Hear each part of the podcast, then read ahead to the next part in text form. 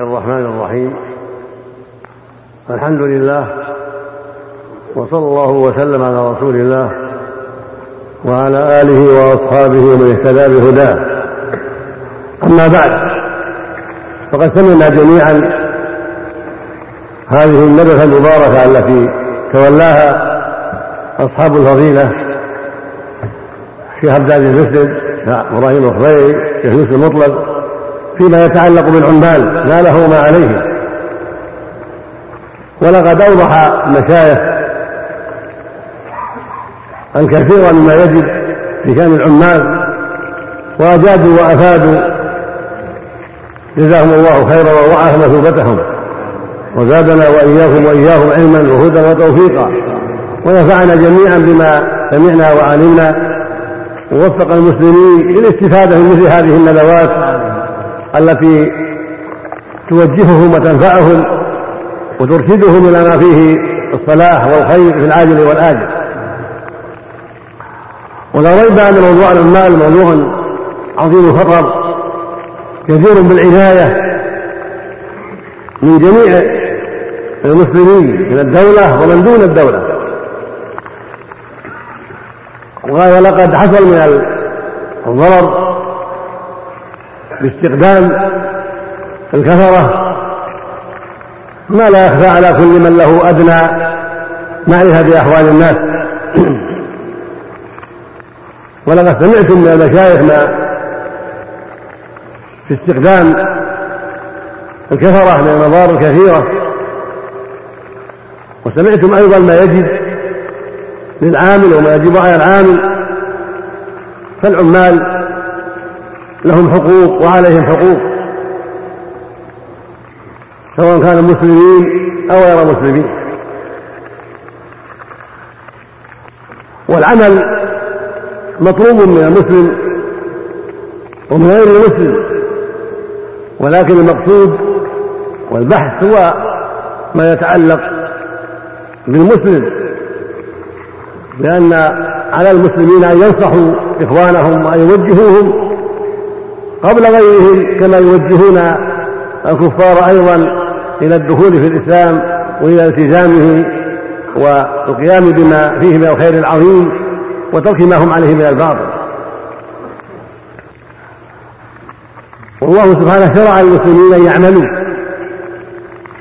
وأن يطلبوا كسب الحلال وأن يبتعدوا عن المكاسب الخبيثة. وهذا واجب على المسلمين. ولهذا يقول الله عز وجل وقل اعملوا فسيرى الله عملكم ورسوله والمؤمنون. وهذا الأمر يشمل عمل اخره وعمل الدنيا الذي يعينهم على عمل الآخرة.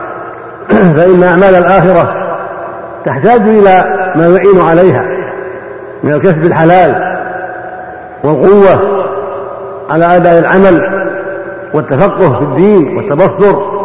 فالمسلم في حاجة إلى أن يعمل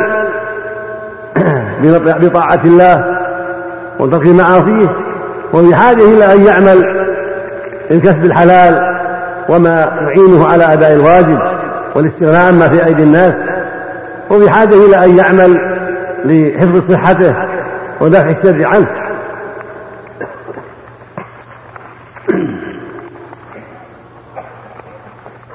وقد ثبت عنه عليه الصلاة والسلام أنه قال ما أكل أحد طعاما أفضل من أن يأكل من عمل يد. وإن نبي الله داود عليه الصلاة والسلام كان يأكل من عمل يد خرجه البخاري في الصحيح. هذا يدل على عظم فضل العمل الحلال وأنه ما أكل أحد طعاما قط أفضل من يأكل عمل يد. من حراسة أو نجارة أو فرازة أو أي عمل.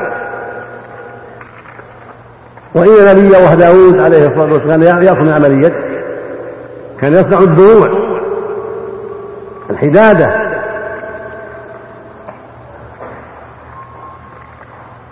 وهي في نظر بعض الناس صنعة لون ولكن نبي الله كان يصنع الدروع ويأكل مع من عليه الصلاة والسلام. وفي الحدادة من الفوائد العظيمة للمسلمين ما لا يحصى. صناعة السيوف صناعة البنادق صناعة المدافع صناعة غير ذلك من أنواع ما يحتاجه الناس كالدروع وغيرها.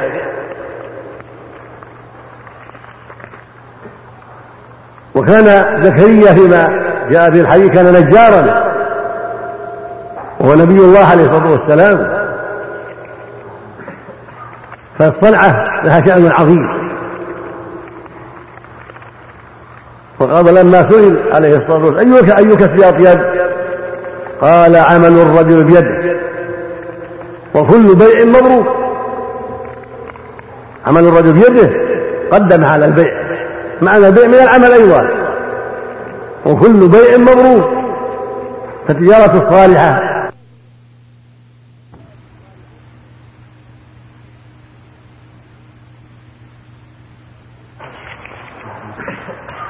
فالصنعة لها شأن عظيم. وقال لما سئل عليه الصلاة والسلام أيك أي كسب أطيب قال عمل الرجل بيده. وكل بيع مبروك عمل الرجل بيده قدم على البيع. معنى البيع من العمل أيضا. وكل بيع مبروك فالتجارة الصالحة البعيدة عن الربا والغش والخيانات عمل مبروك كما في الحديث الآخر يقول صلى الله عليه وسلم المسلم التاجر المسلم الصدوق الأمين يحشر مع النبيين والصديقين أو كما قال عليه الصلاة والسلام.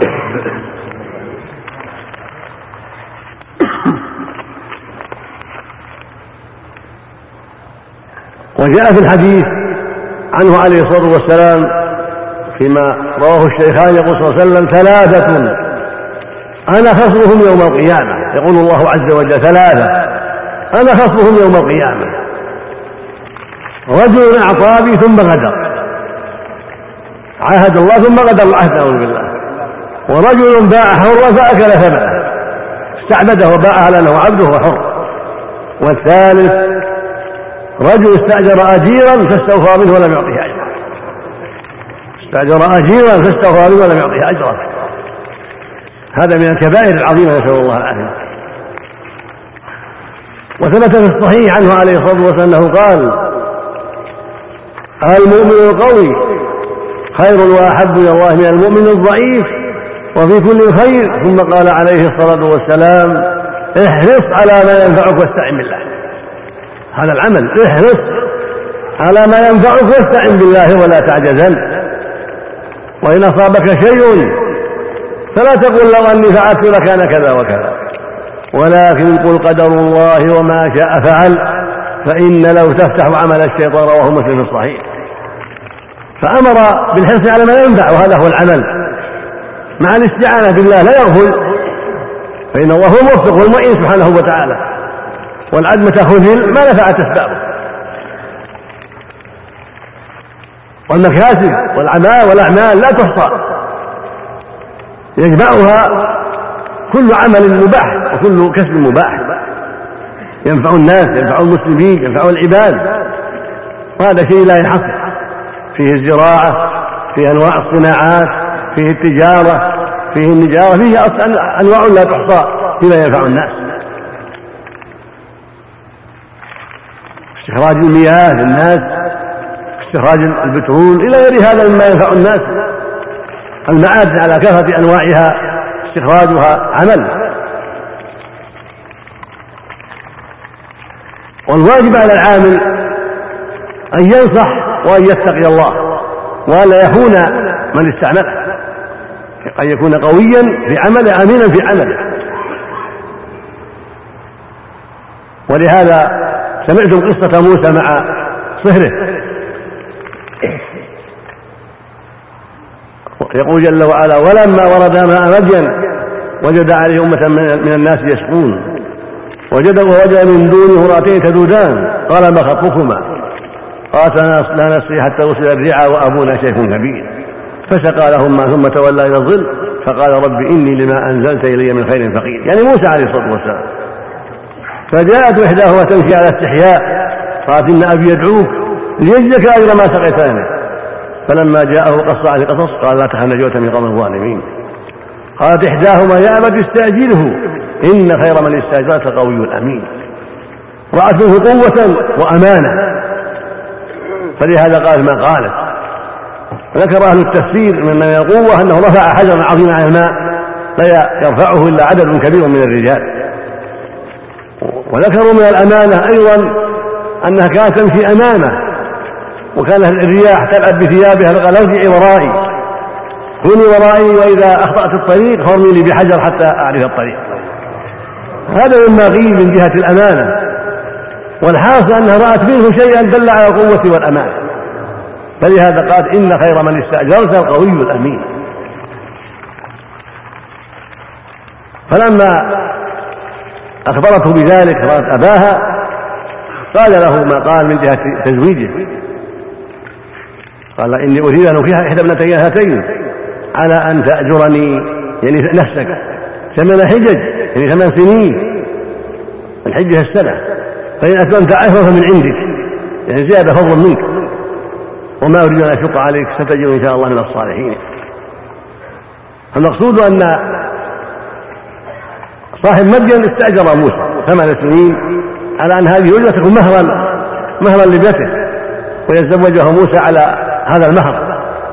وهو أجرة الرعاية ثمان سنين. وصاحب مدين قيل إنه شعيب كما ذكر سمعته في الندوة. قاله بعض المفسرين والمشهور عند المحققين أنه ليس هو شعيب النبي ولكنه آخر لأن زمن النبي شعيب كان متقدما كان قبل موسى بسنين طويلة وكان قريبا من عهد لوط عليه الصلاة والسلام. ولهذا قال الله جل وعلا عنه ويا قوم لا يجرمنه شقاقي أن يصيبكم مثل ما أصاب قوم نوح أو قوم هود أو قوم صالح. وما قوم لوط منكم ببعيد. قال ابن كثير رحمه الله ما هم ببعيد لا زمانا ولا مكانا. فكان شعيب وأمته قد مضوا قد ماتوا قبل دهر.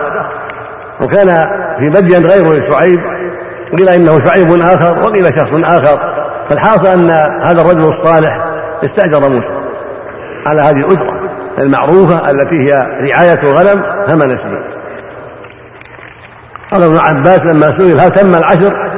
قال إنه إنه تم أوفى الأجلين وهو العشر عليه الصلاة والسلام. فالمقصود أن هذا من العمل وهي الرعاية رعاية الغنم رعاية الإبل رعاية البقر هذا عمل يستحق عليه الأجر. فالواجب على المستأجرين العمال أن يؤدوا الأمانة. وأن ينصحوا وأن يكونوا أقوياء في أعمالهم يخافون الله ويراقبونه. وأن يكونوا أمنا لا يخونون صاحبهم. لا في بيته وأهله ولا في عمله الذي أرسله إليه. بل يتقون الله في هذا كله. وهذا هو الواجب على جميع العمال. ومن هذا يتضح أن استئجار الكفرة بعيد عن هذا الأمر. لأنهم لا يؤمنون وقد استأجر بعض عمال عمر في العراق رضي الله عنهما كاتبا نصرانيا استكتبه ووظفه فأنكر علي عمر ذلك. وقال لا لا تأمنوهم وقد خولهم الله ولا تقربوهم وقد أبعدهم الله. استأجر حنيفا مسلما استكتب حنيفا مسلما.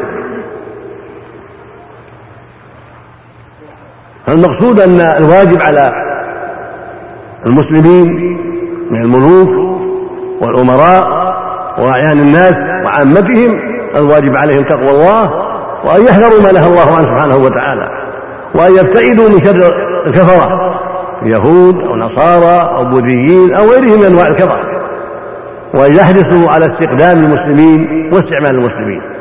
ثم عليهم أن ينتقوا من المسلمين. ليس كل مسلم أيضا ينبغي يستخدم بل ينبغي أن ينتقوا لأن هناك من يدعي الإسلام وليس من الإسلام في شيء. فالواجب على من من يوكل في هذا أو من يتولى هذا الأمر أن يختار وأن يسأل أهل الخير وأن ينتقي لعمله من المسلمين. من هو معروف بالاستقامة والديانة والأمانة والخير؟ فلا يستقبل الكفرة ولا يخم من المسلمين من لا من لا يبالي بل ينظر ويعمد وكيلا أو بنفسه هو حتى لا يستقدم إلا إنسانا طيبا إلا مسلما طيبا ملتزما. يصلي ويخاف الله ويراقبه. لا يستقدم من هب ودب ممن يدعي الإسلام. بل ينتقي وينظر ويتأمل ويسأل ولا يعجل. وإذا كان مستعملا موكلا فليتقي الله. ولا يكون صاحبه بالرشوة يعطى رشوة ويستقدم من هب ودب هذا منكر عظيم وشر كبير. وإذا وقعت الخيانة في الأمور فسدت الأمور نعوذ بالله يا أيها الذين آمنوا لا تخونوا الله والرسول وتخونوا أماناتكم وأنتم تعلمون. والله يقول عن المؤمنين والذين هم لأماناتهم وعهدهم راعون.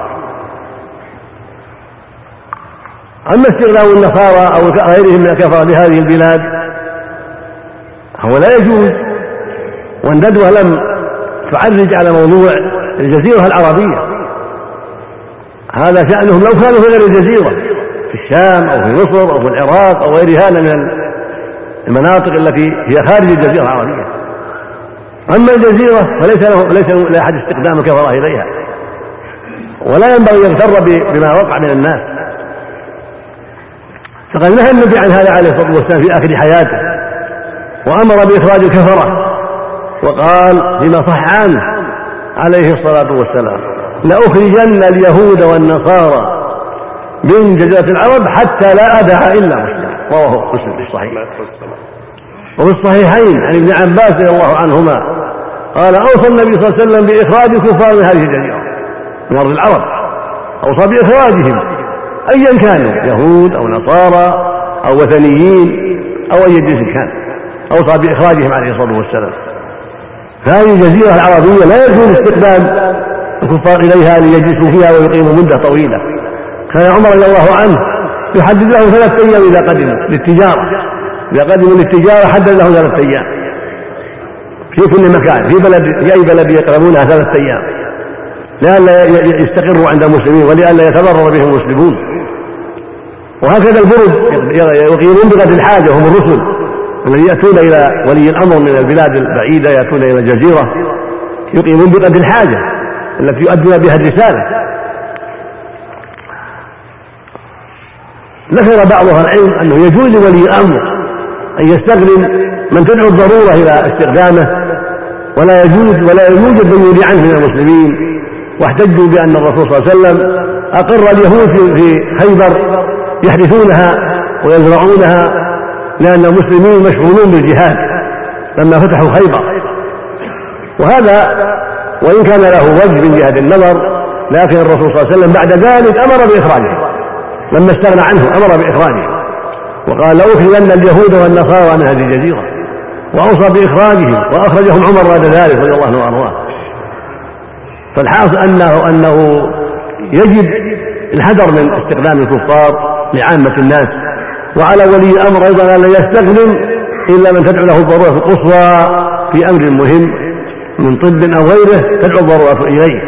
وإلا فالواجب بالحذر من استخدامه لهذه الجزيرة العربية التي هي مهد الإسلام ومنبع الإسلام ومطلع شمس الرسالة وفيها الحرمان الشريفان فالواجب أن لا يستخدم لها إلا إلا أهل الإسلام. أما في غير الجزيرة مصر والشام والعراق والباكستان وغيرها من من المناطق والأقاليم. هذا هو محل التحرر من الكفار ويجوز استخدامهم فيها ويجوز عملهم فيها لكن مع الحذر ومع تقديم المسلمين عليهم ومع الحرص على آه، اختيار من يكون أنفع في العمل وأنصح في العمل إلى غير ذلك مما ينبغي فيه النظر. أما هذه الجزيرة فيجب منع استخدام الكفار إليها والحذر من ذلك وأن لا يستخدم من جهه ولي الأمر إلا من تدعو الضروره إليه الضرورة القصوى. وأما ما فعله الناس اليوم فهو خطأ عظيم وشر كبير. وترتب عليها شر كثير أيضا. والواجب على المسلمين أيضا أن يدعوهم إلى الله لما وجدوا الجد بينهم. أن يدعوهم إلى الله وأن يرشدوهم ويعلموهم. وقد وقع بعض هذا من جهة الدعاة ومن جهة أهل العلم. قد وقع بعض هذا وهدى الله جما غفيرا من هؤلاء الذين قدموا لهذه المملكة. هدى الله جما غفيرا في سائر المناطق في الرياض وفي في منطقة الجنوب وفي جدة وفي أماكن أخرى. أدى الله جما غفيرا نسأل الله يجعله صادقين وأن يثبتنا وإياهم على الهدى. ولكن مهما كان ولو ولو أسلموا لا يجوز استخدامهم إلى هذه البلاد ويدعون وهم في بلادهم. على الدعاة الذين يرسلون من هذه البلاد ومن غير هذه البلاد عليهم أن يدعوا إلى الله. وأن يعلموا الناس دين الله ويثبتوا المسلمين ويعلموا المسلمين ويدعو غير المسلمين في أي بلاد في أي بلاد وفي أي مكان في أفريقيا في أوروبا في أمريكا في آسيا في كل مكان على أهل العلم والبصيرة أن يدعوا إلى الله. لا كل أحد يصلح الدعوة إنما يتولاها بالعلم وأهل البصيرة وأهل الفقه في الدين حتى يتولى دعوة الناس ويبصرهم بما شرع الله ويعلمهم الإسلام بالطرق الحكيمة والطرق الواضحة وباللغات التي يفهمونها لعل الله يهدي على أيديهم من أراد الله له الهداية. ولهذا قال عليه الصلاة والسلام من دل على خير فله مثل أجر فاعله. والله يقول سبحانه ادع إلى سبيل ربك بالحكمة ومن الحسنة وجادلهم بالتي أحسن. هذا يعم الكفار وغيرهم. ويقول جل وعلا ومن أحسن قولا ممن دعا إلى الله وعمل صالحا وقال إنني من المسلمين. وقال تعالى قل هذه سبيل أدعو إلى الله على بصيرة. ويقول صلى الله عليه وسلم لعلي رضي الله عنه لما بعثه إلى خيبر فوالله لأن يهدي الله بك رجلا واحدا خير لك من حول النعم. هكذا جاء في الصحيحين. ويقول عليه الصلاة والسلام من دعا إلى هدى كان له من الأجر مثل أجور من تبعه. لا ينقص له من أجورهم شيئا. فدعوته من الله في أي مكان أمر مطلوب. في الطائرة وفي السيارة وفي القطار وفي العمل وفي أي مكان يتيسر ذلك. هذا أمر مطلوب والداعي له أجر عظيم. وإذا هدى الله على يديه أحدا صراه مثل أجره. هذا خير عظيم. ولكن ليس معنى ذلك أنهم يستخدمون يستخدم الكفار هنا ليدعوا لا. ولكن يتوجه إليهم في أماكنهم ويدعون في أماكنهم في أي بلاد الله حسب الطاقة والإمكان. وعلى ولاة الأمور المسلمين أن يفعلوا ذلك. ويبعثوا الدعاة إلى الله عز وجل ويزودوهم بما يلزم ويعينوهم وهكذا إرسال الكتب النافعة المفيدة في اللغات المتعددة توزع عليهم لعل الله يهديهم بذلك. هذا كله مطلوب نرجع إلى ما يتعلق بالعمل هنا لما ابتلي بهؤلاء العمال. فالواجب على من ابتلي بهذه العمال أن يحرص على إبعادهم وأن وأن لا يبقيهم. وأن لا يغتر بفعل الناس سواء كانوا سائقين أو خدما أو خادمات أو عمالا في زراعة أو عمالا في بناء أو في شركات أو في غير ذلك الواجب عليه أن يتقي الله وأن يحرص غاية الحرص في إبعادهم إلى بلادهم إذا لم يهتدوا ولم يسلموا ويستبدلهم بغيرهم من المسلمين. في أي بلاد الله؟ يطلب المسلمين من أي بلاد الله؟ وينتقي أيضا من المسلمين. فلا ينبغي إيثار الدنيا على الآخرة لا ينبغي إيثار الدنيا على طاعة الله ورسوله. ينبغي له أن يتقي الله وأن يختار لما عنده من الأعمال من يجوز له استخدامه من المسلمين. وكل كل من له أدنى بصيرة يعرف أن من يدعي الإسلام قد يوجد فيه من هو شر من النصارى وشر من اليهود في كفره وضلاله ونفاقه وشيوعيته فلا ينبغي أن يغتر بدعوى الإسلام بل ينظر يسال على الوكيل وعلى الشيخ نفسه أن يسأل الناس سواء في باكستان أو في الهند أو في إندونيسيا أو في ماليزيا أو في أفريقيا أو في أي مكان يسأل ويتبصر ولا يعجل. سوف يجد إن شاء الله من يدله ويرشده على الناس الطيبين. حتى لا يستخدم إلا اناسا معروفين بالخير يطمئن اليهم في دينهم وفي أمانتهم. وأما الموجود الآن فالواجب على الدولة وعلى المسلمين وعلى كل من له آه، عناية بهذا الأمر الواجب عليه أن يجتهد في ردهم إلى بلادهم لم يسلموا. أما إن هداهم الله وأسلموا فالحمد لله لكن إذا أصروا وأبوا إلا البقاء على دينهم الباطل فالواجب إبعادهم وردهم إلى بلادهم والتماس من يقوم مقامهم من المسلمين. هذا هو الواجب. وعلى الدولة وفقها الله ان تعين على ذلك وقد كتب إليها في ذلك من أهل العلم وقد استجابت لذلك ونسأل الله يعينها على التنفيذ وأن يوفقها لكل ما في صلاح العباد والبلاد وأن يقي المسلمين شر أعدائهم أينما كانوا وأن يجزي إخوتنا مشايخ عن ندوتهم جزاء حسنا وأن يضاعف مثوبتهم وأن ينفعنا وإياكم بما سمعنا وعلمنا. ثم سمعتم أيضا في الندوة ما قاله بعض المشايخ من أن الواجب التبليغ وهذا قد سبق لكم غير مرة. الواجب على من حضر يبلغ. فأنتم عدد من أمة فالواجب التبليغ. على من سمع الخير يبلغ. كان النبي صلى الله عليه وسلم إذا خطب الناس يقول له فليبلغ الشاهد الغائب. فليبلغ الشاهد الغائب. فرب مبلغ أوعى من سامع فأنتم إذا بلغتم أمثالكم وأمثالكم يرجى من ذلك الخير الكثير. سمعنا كذا سمعنا كذا. تنصحون من رأيتم تنصحون عن استقدام العمال الكفرة تنصحون عن ترك الصلاة تنصحون عن الخيانة تنصحون عن الرشوة كل ما سمعتم من خير تنصحون. هذه هذه الفائدة من حضور المسلم في حلقات العلم. سماع النصائح ينتبه في نفسه ومع ذلك يبلغ غيره. وأنتم على خير. من دل على خير فله مثل أجر فاعله. إذا بلغت عشرة لك مثل أجورهم إذا هداهم الله بك. وإذا بلغت مئة لك مثل أجور مئة. وإذا بلغت ألف لك أجر ألف مثل أجر ألف وإذا بلغت مليون لك مثل أجر أجرهم وهكذا. فضل الله واسع. من دل على خير فله مثل أجر فاعله وبهذا يعلم أن الرسول صلى الله عليه وسلم له مثل أجور أمة كلهم الرسول صلى الله عليه وسلم محمد له مثل أجورنا وأجور من قبلنا من أهل الخير الذين دعوا إلى خير من عهد الصحابة إلى يومنا هذا. كل من هداه الله أو دعا إلى خير فللرجل فللنبي مثل أجره عليه الصلاة والسلام. هذا خير عظيم له عليه الصلاة والسلام. فأنتم كذلك إذا دعوتم إلى الله صار لكم مثل أجور من هداهم الله على أيديكم. في أي مكان؟ سواء دعوتموه في البيت أو في القطار أو في الطائرة أو في السوق والطريق بينكم أو في سفر سافرتموه إلى بلد أخرى. كل ما حصل منكم من تبليغ ومن إرشاد أولا أديتم الواجب من البلاغ. ثانيا يحصل لكم مثل أجور من انتفع بما قلتم. وهداه الله على أسبابكم رزق الله جميع التوفيق والهداية ونسأله سبحانه أن يصلح قلوبنا وأعمالنا جميعا وأن يوفق ولاة أمرنا لكل خير وأن يصلح لهم البطانة كما نسأله سبحانه أن يصلح أحوال المسلمين في كل مكان وأن يهديهم صراطه المستقيم وأن يمنحهم فقه في الدين وأن يصلح قادتهم وأن يولي عليهم خيارهم وأن يهدي أضال المسلمين وأن يعيدنا وإياكم وسائر المسلمين من شرور أنفسنا ومن سيئات أعمالنا. وأن يجزي الندوة أصحاب الندوة خيرا وأن يضاعف مثوبتهم وأن يوفق الجميع لما فيه صلاح العباد والبلاد. إنه سميع قريب وصلى الله وسلم على نبينا محمد وعلى آله وأصحابه.